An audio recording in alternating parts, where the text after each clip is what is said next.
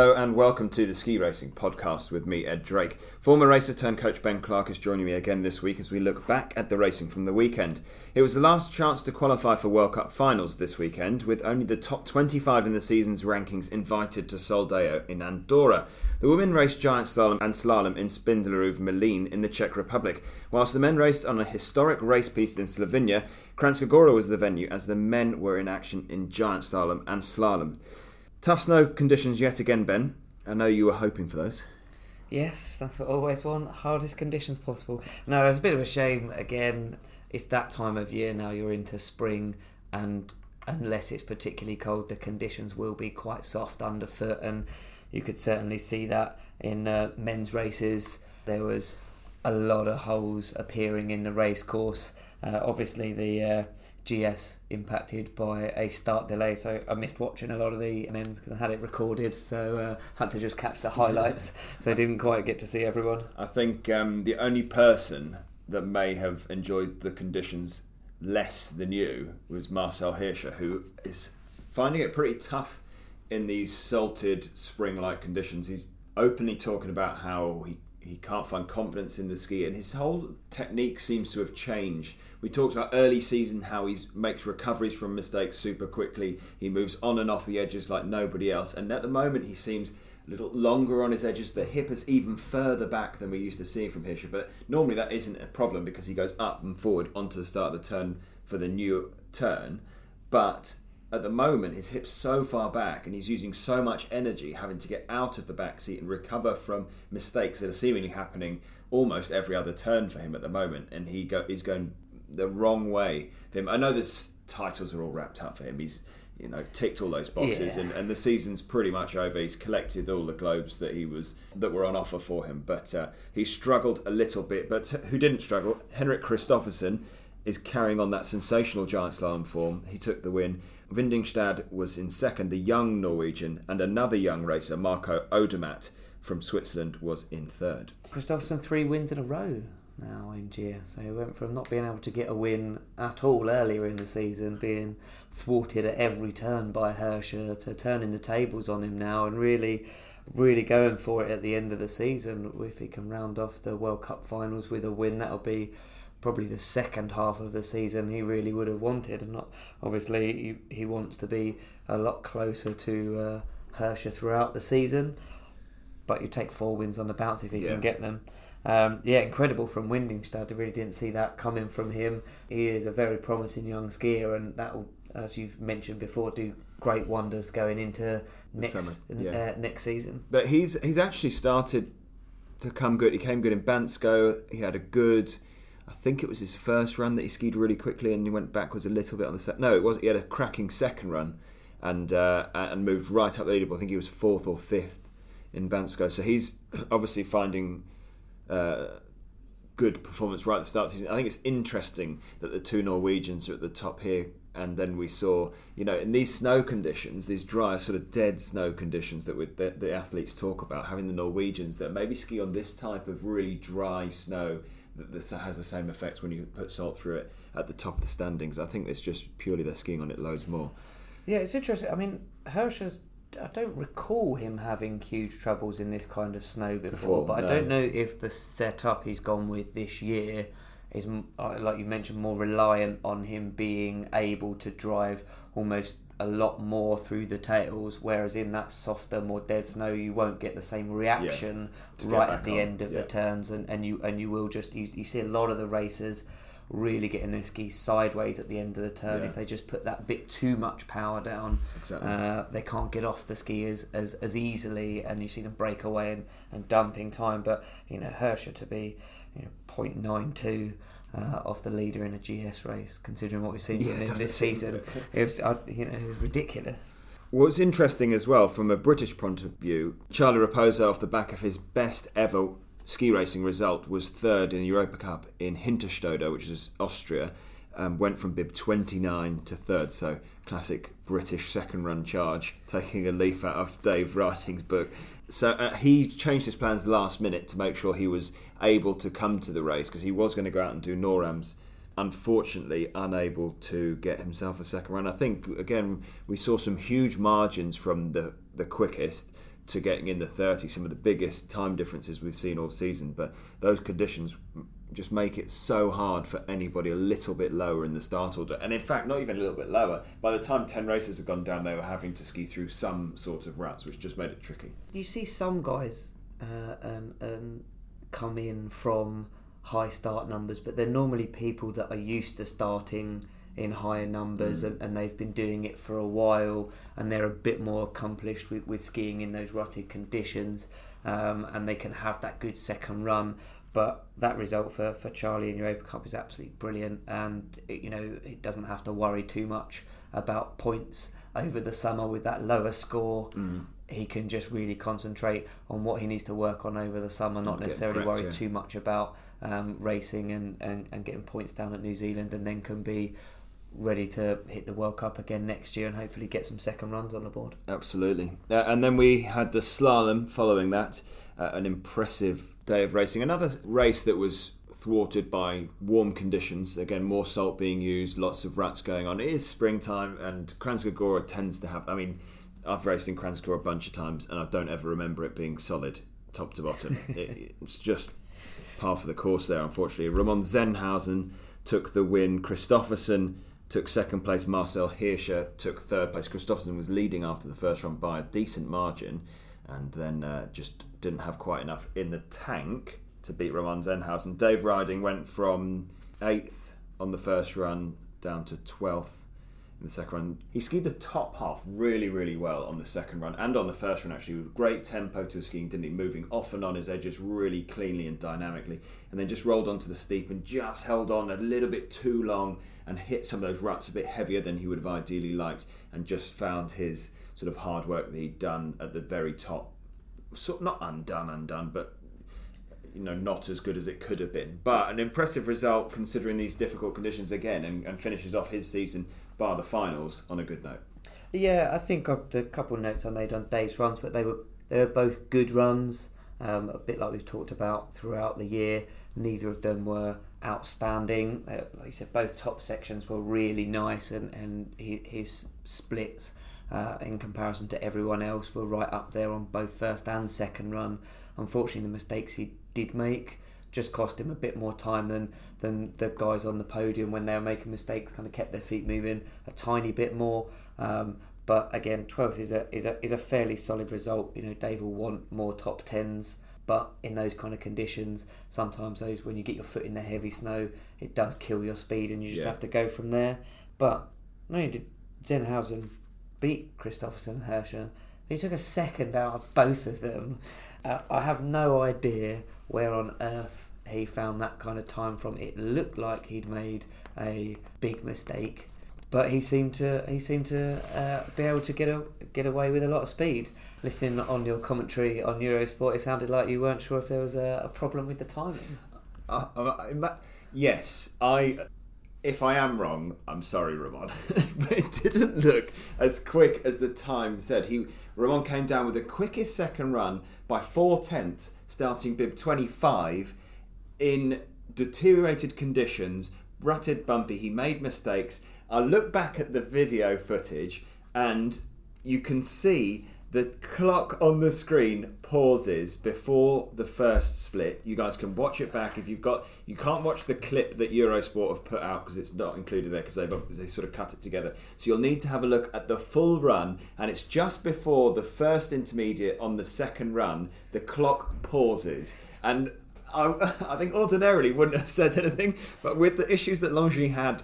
Uh, on the timing in the women's race in Crans-Montana, I, I can't help but think that it didn't look right. It really didn't. I want somebody, any of you out there that have got Dartfish, which is the um, computer program that we look at with skiing to compare races, and I want you guys, can you please, if someone's got it, can you please pull up the two races, pull up Hirscher um, and uh, Zenhäusern or Kristoffersen and Zenhäusern and just start them at the same time, finish them at, when they cross the line, and let me just see because to take that much time out of the, uh, the rest of the field, starting that late, and all like second place in terms of the, the run time was a guy that went down fourth. I think I can't remember who it was, but it you know normally on a second run where the conditions are that bad, the fastest runner isn't any of the guys that win apart from Hirscher at the beginning of the season. But then the conditions aren't as Yeah. bad.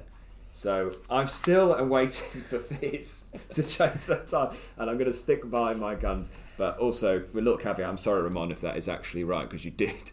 If, if that is the case, you did deserve it. but uh, Do you want to rename the podcast "Skiing Co- Conspiracies" with Ed Drake? Um, conspiracy theories. Uh. I've watched the video. Uh, you, I showed you the pause. I showed you, didn't and, and yeah, I need to watch the whole run to see if it happens anywhere else. But I couldn't see where he made the time. But I'd like to see a dartfish ghost mode or That's a- something like that where It's you a pretty see the nice two fence you're overlaid. sitting on there, picket. That's Um, a picket fence. I'm not. I'm, I'm not saying anything about Zenhäusern because he's massive and could squash me like a bug. Well, I like. I did enjoy the picture of of the three of them on the podium. If you haven't seen it, check it out. It's on Twitter. Of uh, Ramon top step with Hirscher next to him.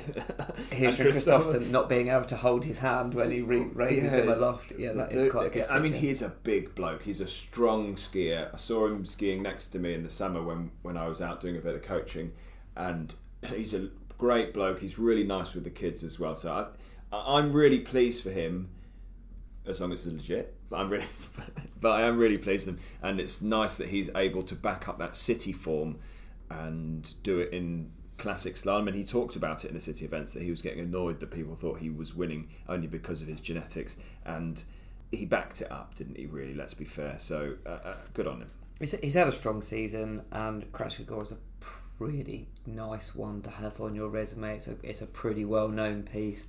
It looks quite fun to race Yeah, I mean, we've been racing there since the early '60s. It's one of the earliest World Cups. You know, it's, it's been there since the inception of World Cup. So it's uh, it is certainly a classic, and the and the Slovenian fans know it well, and they they appreciate good skiing. So all in all, I think a great weekend of skiing for the men.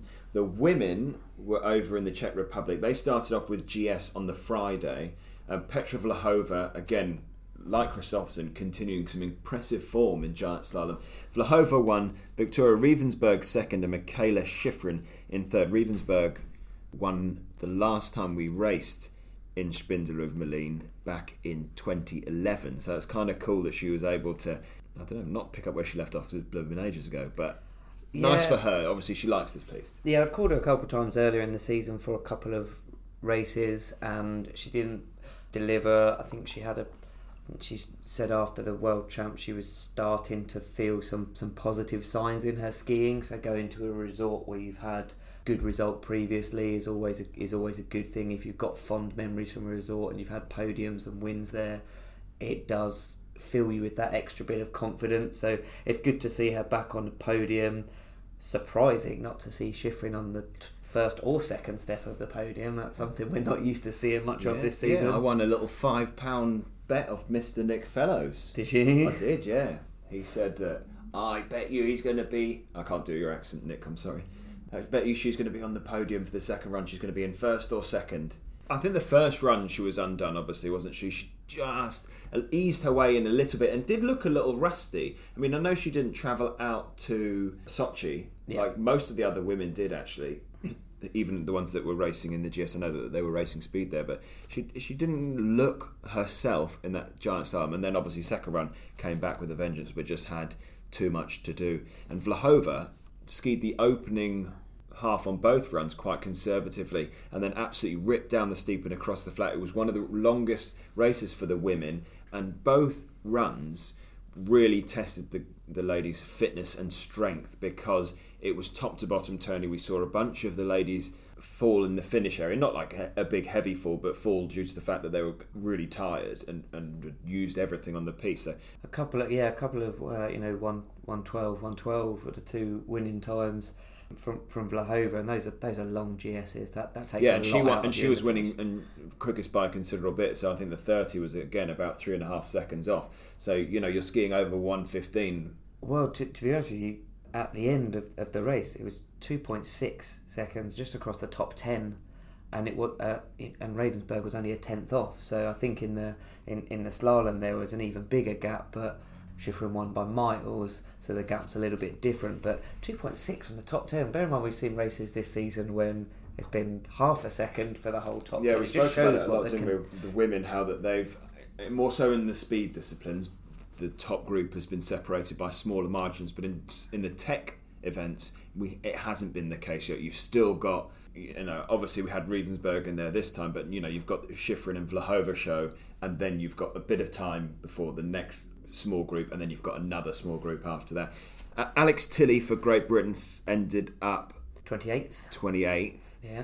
A stable skiing from her, not really the fireworks that we saw from her early season. I spoke to her coach Noel Baxter before um, the first run and before the second run, and he said that their challenge was to try and have Alex ski without too much thought because she's been. I think because results haven't necessarily gone the way that she had hoped and the team had hoped in general, that she was overthinking it and over skiing it and not putting her best ski forward. And I think that was quite apparent. She looked like she was really battling down there. Hips were getting quite a long way back. She was having to move again, a little bit like how we spoke with Hirscher. When you let that your hip drop that far back, and down, it has to come up and forward because to, ideally you're starting the turn from the front of your ski boots. And if your hip is a foot or so behind your heels, that's a lot of effort on a long course to get back onto the front of the skis. And I think it was just too much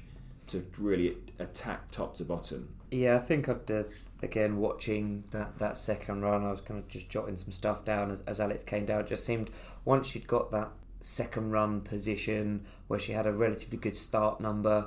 I just thought beforehand of just this is it. You, you, know, if you get a really good result now, you can sneak into World Cup finals and keep the season going.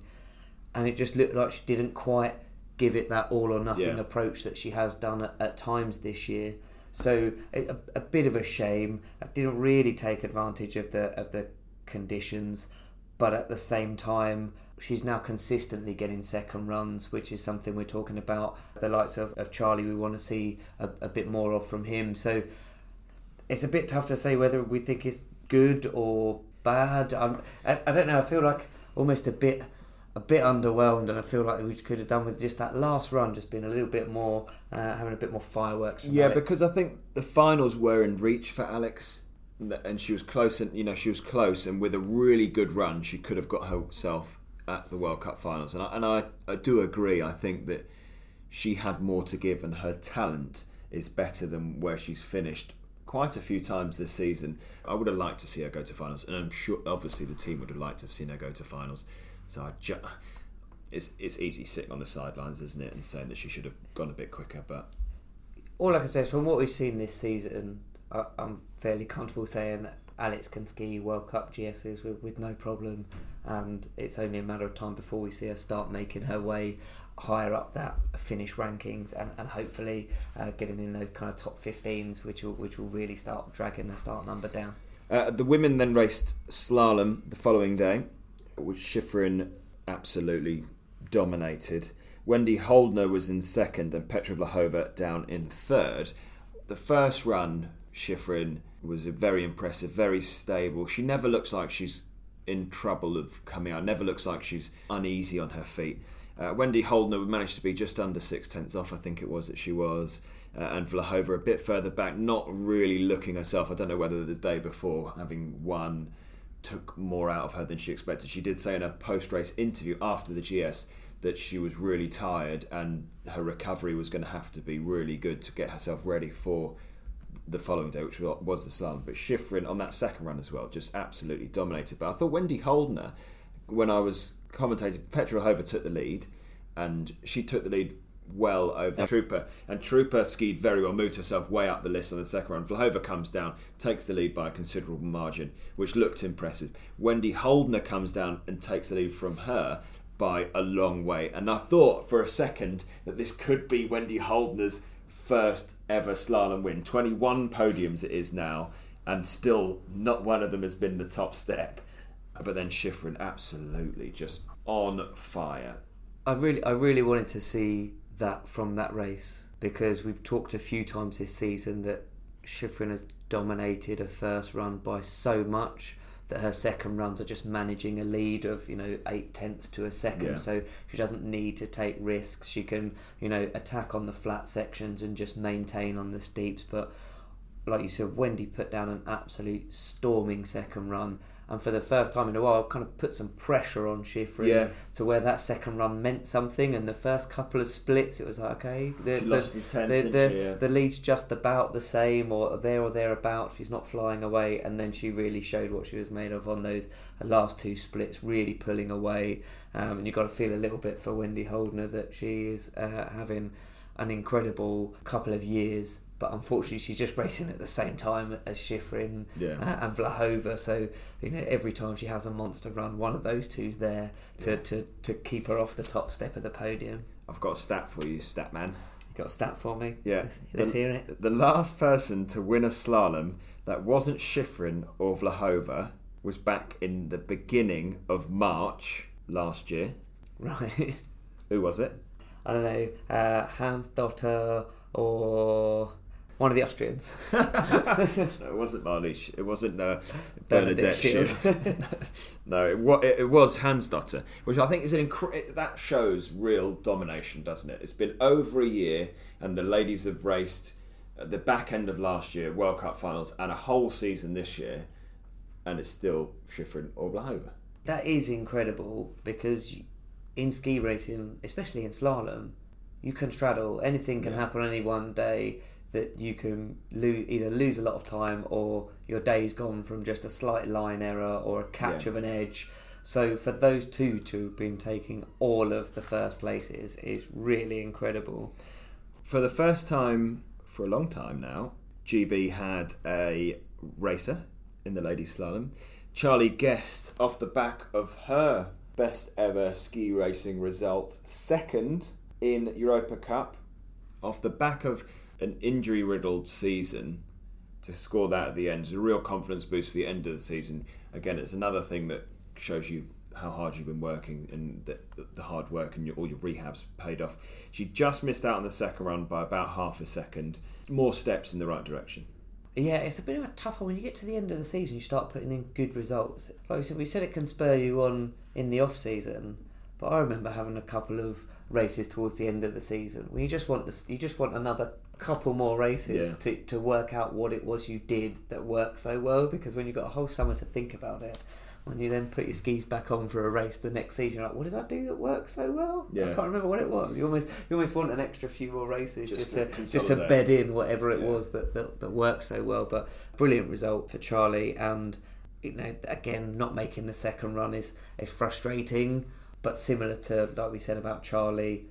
Not having to worry as much about the point scores over the summer means you can be fully focused on kicking off the, the World Cups and the Europa Cups next year. Also, don't forget to email us into the ski racing podcast at gmail.com with your standout ski racer from this season and why. With the end of the regular World Cup season now upon us, we move into World Cup finals. So, the World Cup finals, like I said in the intro, 25 best ranked racers in each of the individual disciplines, plus the World Junior Champion from each discipline. So most of the time that means there are 26 starters. You can have any of the races that have got 400 World Cup points or more going. So you could, and they get a, basically a ticket into any event. So if you're Alexander Aamodt Kilde, you've got 400 overall points. Means that he can start in whatever discipline he wants. So if he want, if he was still going for an overall title, he can race in slalom, which he's never scored World Cup points in. You've got those options.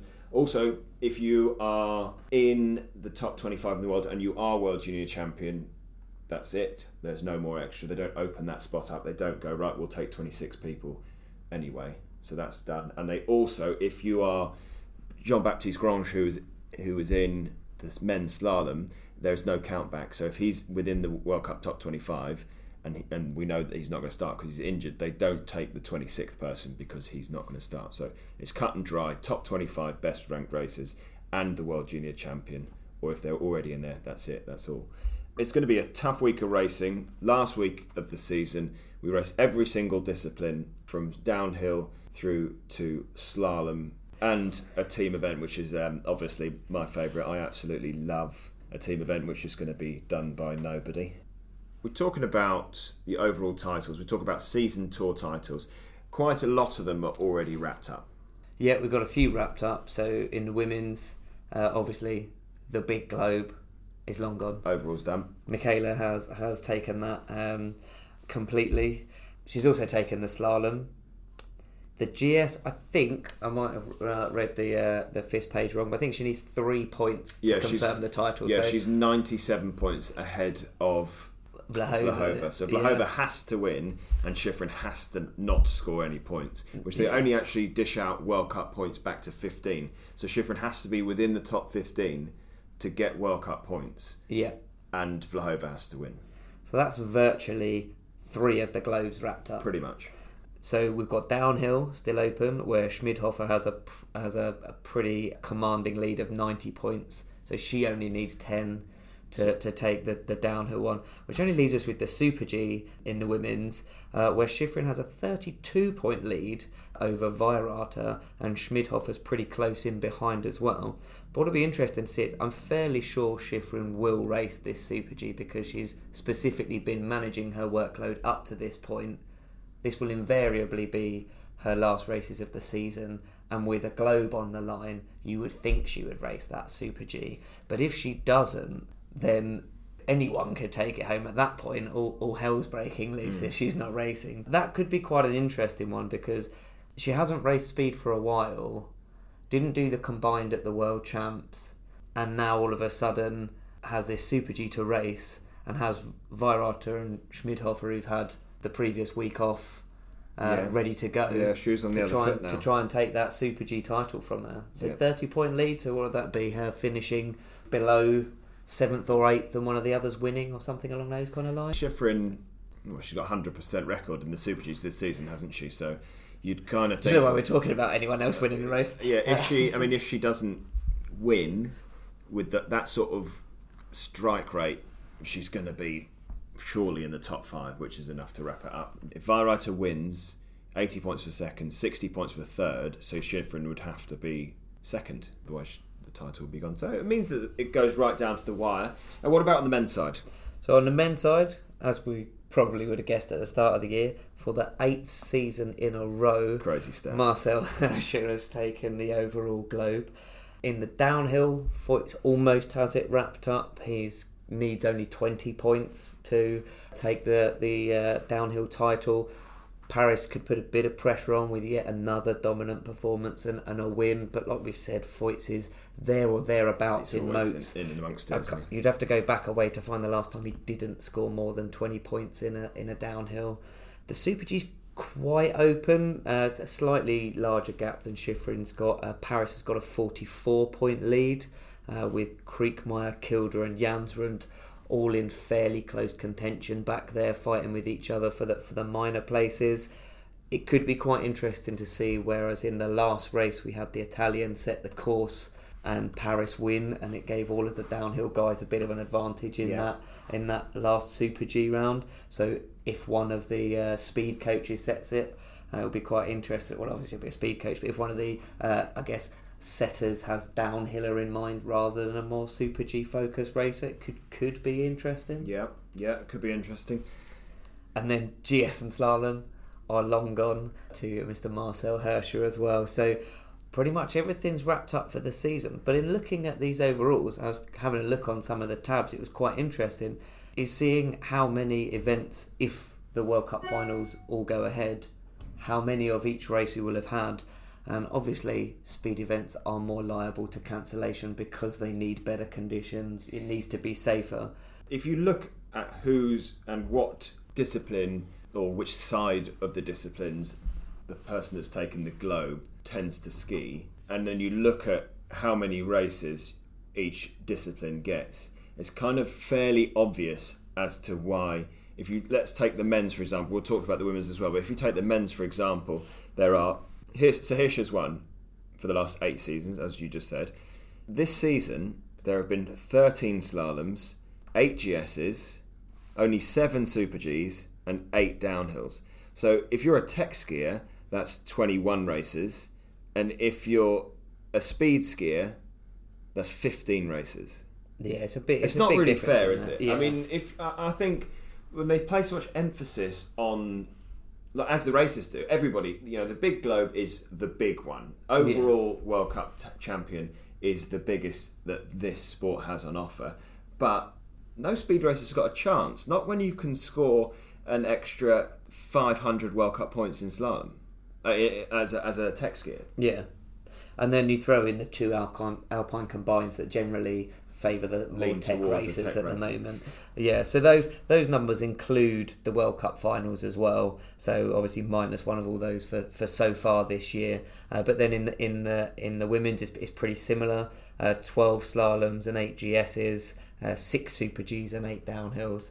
And yeah, so that's that's 20, like said, 20 that's, races for the tech skiers, and that is 14 races for for the down for the speed skiers. So that is an extra 600 points. Yeah, and obviously we've had some cancellations and they haven't been able to reschedule, but it just shows how lopsided it can become if you can't get these races rescheduled yeah, even, in places with, with, with, with better conditions. Yeah, but even with the cancellations, what we've cancelled one downhill and one Super G this and one GS. I'm not sure. I think I think that's I think that's how many we've cancelled for the men. Again, I can't.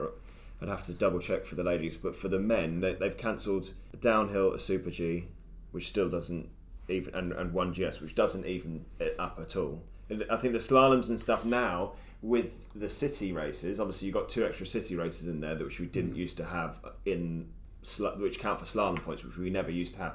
So you've got those, yet there isn't anything Beat Feuz, even though he's skiing, you know, pretty much wrapped up the downhill title, still in there with a shout with a Super G title, is never going to win the overall. What do you reckon you can do about it? You can start if they're not going to put on more races, have more points, have like 140, 50 points for a win in downhill and Super G. If you're not going to have as many races, it needs yeah, to be at the start need, of the yeah, season. Surely you need to have an even amount of points on offer, whether that's through races or you make them worth more, like more valuable, like you say. But I, mean, I know that down, and I know as a downhiller speed skier that it's much harder to put on a downhill or a super G race than it is to to do a tech race. That's always going to be the case, and it's obvious why. But once the events are set, why not all the downhills run them as double, or not all of the downhills, because then it'd be shifted the wrong the up, too far the, the other way. But run a couple of them as double downhills. You know, Wengen. Why can't Wengen be a double downhill or a double super G? I mean, I know that's maybe not Wengen or, or Kitzbühel because they run slalom events there anyway, so they're already three day weekends. But you could race an extra one at Bormio, or you could race an extra one at Val Gardena, Kvitfjell. Like I know we tried to run it, run one at Kvitfjell because we missed one. They could be scheduled at the start, and then it's even. Could you imagine trying to do Wengen twice in the same weekend? No, because Wengen was hard enough when I raced it having one go, and it probably took me two weeks to recover. But I think eh, could I imagine running it twice? No, but then it's a it's something else to. That's another skill set that goes into being the world's best skier. So the the schedule for the next week is pretty jam packed. Downhill training is already happening as we speak. The first race is Wednesday, and that's a downhill for the men and a downhill for the women.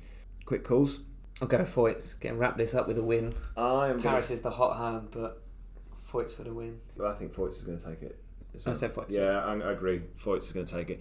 The women's side of things, I think Schmidhofer might wrap it up just because she's skiing well, obviously. But Goggia skiing. I was going to say. You go Goggia. That's who you were talking about earlier, wasn't it?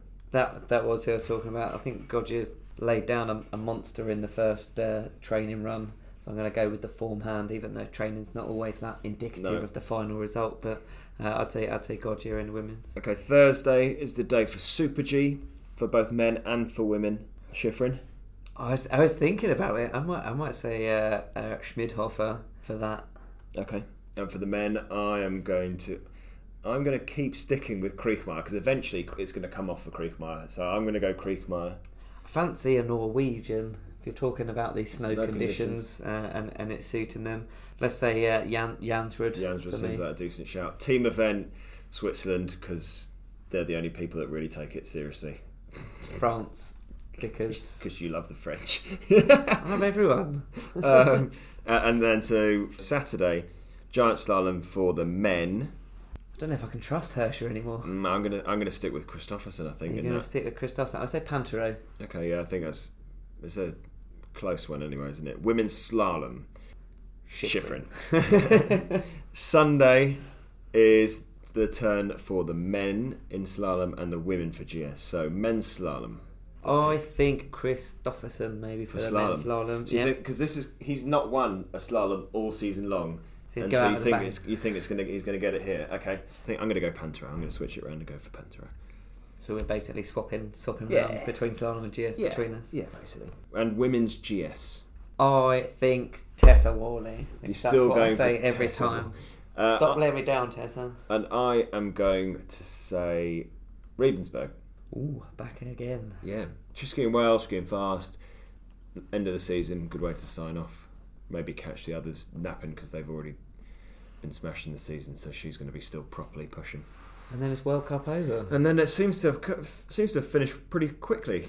It's been a busy schedule, busy busy schedule for the uh, the races, and I think they'll be looking forward to a well deserved rest. Apart from the Brits, who've still got their championships to go. Oh yeah, let's touch on that. I'll fill you in for any of those that haven't seen it so far. That Dave Ryding was quoted in an interview done in uh, Racer Ready magazine. It came across that Dave was quite unhappy the fact that we were going. The British Championships are being held back in Tignes at a slo- on a slope at a resort where he doesn't feel we've we're treated that well. The conditions tend to be bad because the piece that we always use is under, south-facing, yeah, yeah. right under the blazing sun. The, the racing isn't able to get off that early because Tignes don't open the lifts early enough for us to get it done early. Poke the hornet's nest at the moment, and and social media for for us for the Brits is going a bit going a little bit crazy. He then tried to clarify his points in a video post, basically sort of saying that he wasn't having a go at the event as a whole, not having a go at the organisers, because obviously, as we know from the British side of things, and we know going to other national championships, a lot of national championships survive based on volunteers, based on people giving up their valuable free time to come out and allow us uh, ex- racers, yeah. now to come and showcase what we've got to do. And Dave was saying that it's you know it's very expensive, and, and he doesn't feel like Tignes give us value for money, but it's tricky. It- it- Our championships are very late, and that's due to the fact that Easter's very late. Easter's very Yeah. late for us, and it also means that the schools and a lot of kids are still at school, whether they're at the youngsters coming through for the children's championships are in primary school and secondary school, and some of the athletes still race uh, are still at college and still have school and educational commitments. So they have to try and make it as open as possible. If you ran two separate championships, that's added costs for flying organisers out for hosting a championships. It's more money to hold two separate events than it is to hold one bigger, longer event. So it's not easy, and I, and I and I'm going out to the British because I'm commentating on it, and and I'm really looking forward to going. I'm looking forward to seeing some of the br- best British athletes race and some of the deepest talent that we've seen from the United Kingdom for a long time. Yeah, I mean, I've done, I've done, a ton, I've done a ton of British champs. Of my earliest memories of, of ski racing, uh, sunbathing in Tignes as a as a Yeah. uh, under eleven minis uh, age category, making my way down the bobsleigh ruts and uh, having a laugh with it. I understand Dave's point of view in as much as you don't want to be racing in terrible conditions when you're the caliber of racer Dave is. You're definitely not used to that. And if the resort aren't giving the championships the respect they deserve, then maybe they should be somewhere else. You know, we've, we've I've done them in France, I've done them in Austria. Um, they've been all over the place. So what you definitely want to make sure is that beyond the volunteers that are coming out there from the home nation that's hosting the event, you want the resort that you're in to fully support what you're doing. And I remember the years certainly in in Méribel when we had lifts open at you know virtually six in the Yeah, morning. So in the dark, weren't we? that, that were also on south facing slopes. You know, if there's if there's a you know resort out there that's north got a north facing stad, that might be a bit nicer. Not as great if you're a spectator standing in the shade, but obviously it's better for the piste. But certainly there's there's a lot of conversation out there, and certainly a lot of support for Dave. Certainly after the he released the, the clarification, but from my perspective, if you're if you're already releasing apology videos, you're definitely big time now, Dave, uh, because only real celebrities have to apologise for anything they've said in the media. It's hard, and I re- remember it from a racer's point of view, like the same as what you were saying, Ben.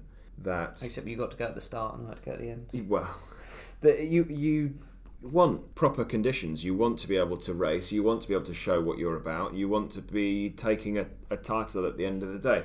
I mean, Dave made a comment about when when him and I used to race the championships, and other guys from our generation, the older guys all turned up. They didn't have to turn up. The British title doesn't mean anything to the likes of Dave. No one's gonna, you know, Dave isn't really making sort of improving his stature by becoming British champion. He's he, he's a World Cup superstar. You know, he, Yeah. he skis and, and challenges for World Cup podiums. So in reality, the British champs doesn't matter for him. So for for the British championships for Dave are about coming and showing the athletes, meeting the kids.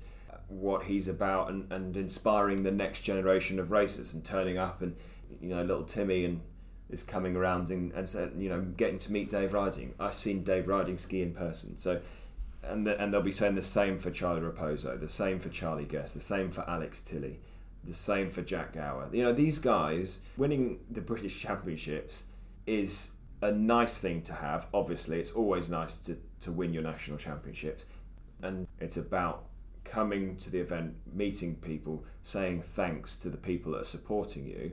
You know, and the British Federation pays a lot of money out uh, to the British team. Whether it's, I mean, not in terms of here you go, here's a whopping great big check, thank you very much for racing for Britain.